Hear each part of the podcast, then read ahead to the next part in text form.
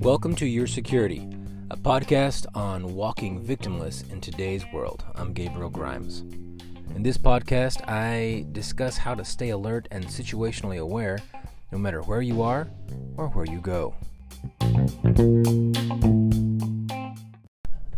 Okay, so I am doing something completely new. I am taking the podcast on the road, literally on the road. I am in the parking lot of the local HEB here at my house, and if you don't have an HEB, well, I feel for you. HEB is a great grocery store. In any case, I am in the parking lot and I am looking around.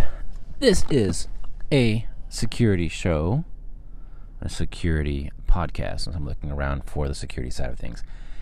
And I can say that, um, so I'm looking at cameras. So they have two posts, camera posts, with six cameras, three cameras per post, mounted on the building on little mm, rods, looking out into the parking lot. Okay, that's that's sort of okay. But they're only on one side of the building. So the whole other side of the building is completely unobserved. And I want to uh, highlight this. You know, people think cameras equal security. Cameras don't equal security. Cameras equal cameras. And cameras mean that things are being recorded. That's it. Doesn't make you more secure. It just means that uh, your image and your your car, you putting your groceries in, in your car is being recorded. It might, and I big emphasize might, it might be used for an investigation afterwards. So, if you disappear, they might get the video and follow up on the video. It doesn't mean that you're secure. So we have six cameras looking over a large parking space, a large parking lot, with over, and I am going to give you the visual mathematical estimation of about a hundred cars. It's a busy day at uh, at this HEB. But the good thing about cameras is it doesn't matter how many cars are out here. You it will record you know, all the movement. It just requires someone to go through the videotape and then find what's going on. So let's kind of walk through what happens in a video, you know, video storage or a CCTV camera recording. Cameras are recording, no one's on the other end watching it.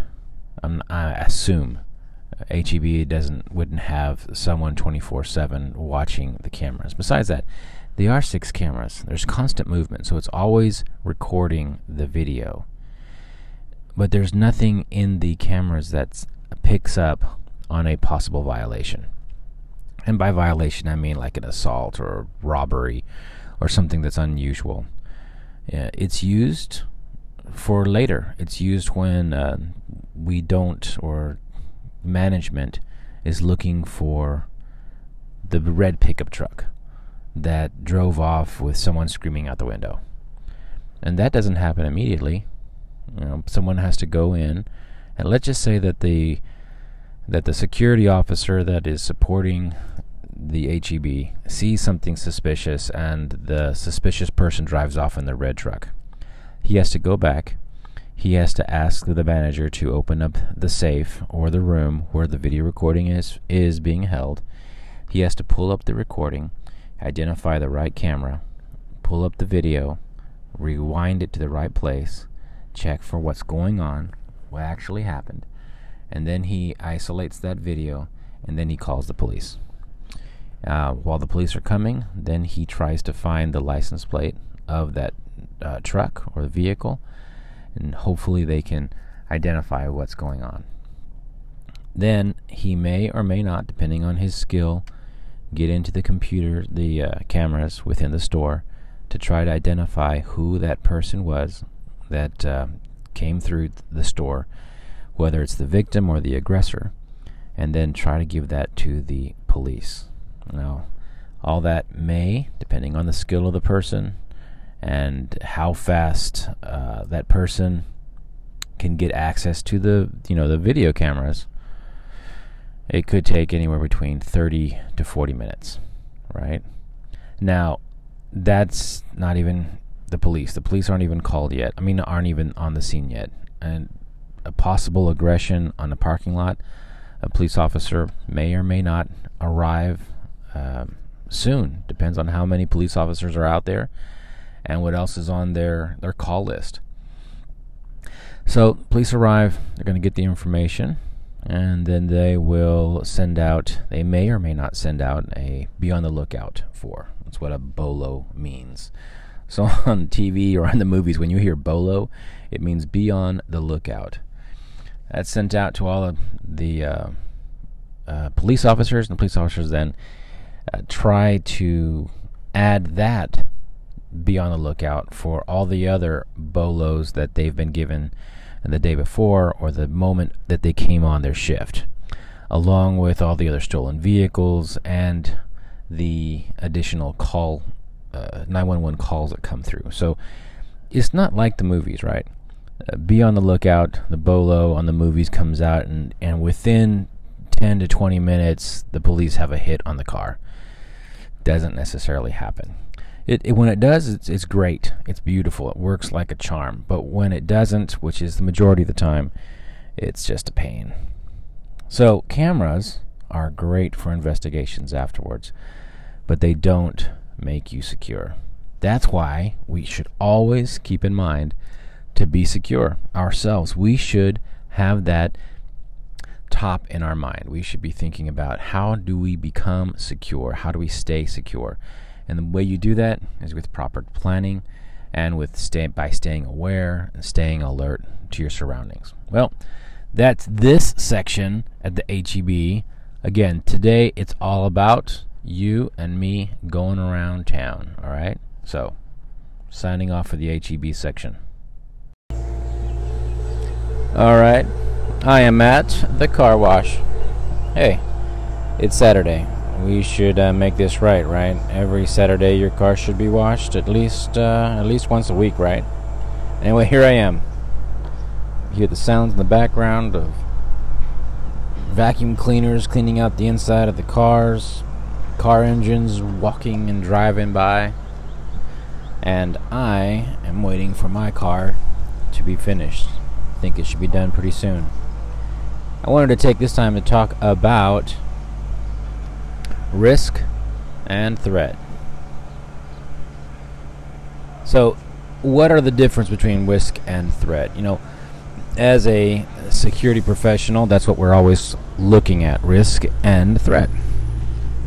Now, probability also comes into play, also, a loss also comes into play.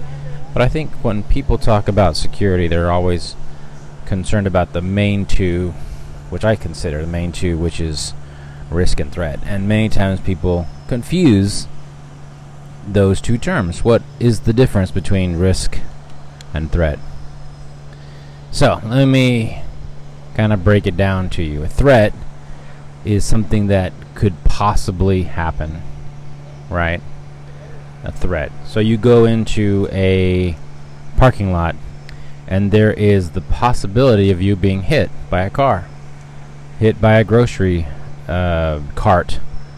Um, possibility of falling, right? So all these are threats, falling down on the ground. Possibility of you being injured in one way or another. Um, maybe it's also a robbery or an assault. All those things can be added to, you know, the threats of being in a in a, in a parking lot. And um, so, what are the risks? So those are threats. Now, risks are something else, right? So you those are, those threats will constantly be there. The threat of being hit, the threat of uh, being attacked, the threat of slipping and falling. Those threats are there. Now, now we have to think about the risk. Now, the risk of that happening includes probability.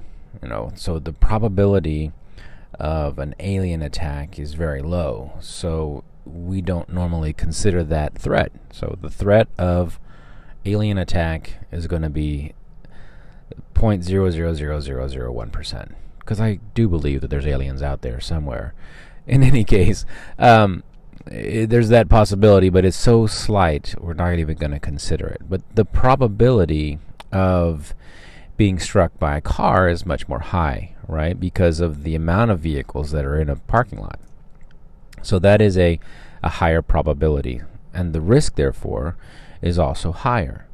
Now, what can you do to mitigate that risk? So, maybe it's visibility. So, we want to make sure that we are visible to the driver, assuming that there's a driver out there or the drivers don't want to physically harm you and that uh, being struck by a car is an accident. Um, so that's what a security professional does. We look at threats, we look at probability, and then that risk side of things. For companies, we also consider, or I would consider, the cost of the loss. You know, the loss. What does that mean? So a loss could be a financial loss. It could be a cultural loss. It could be uh, an employee, so or employees. So if something were to happen in a company, and no one wants to work there any longer, maybe nothing is stolen, but no one wants to work there any longer. Well, then that increases that risk, right? So the the threat of something bad happening that would cause the employees to leave is something that um, should be considered.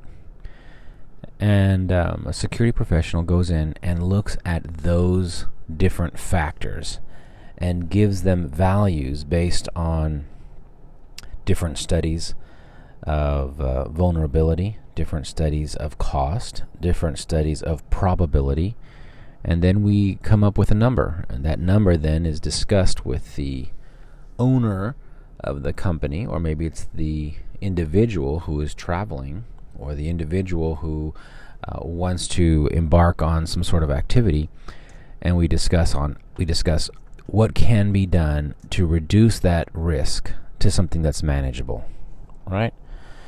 So there in a nutshell is how to be a security professional. So i'm hoping that will they'll help you at least understand what it is that i do and uh, maybe help you uh, a little bit on your own way when you're considering something going on in your family or your home or your business or your travel on how to prepare, how to calculate the risk so that you can uh, go into this uh, event with your eyes open.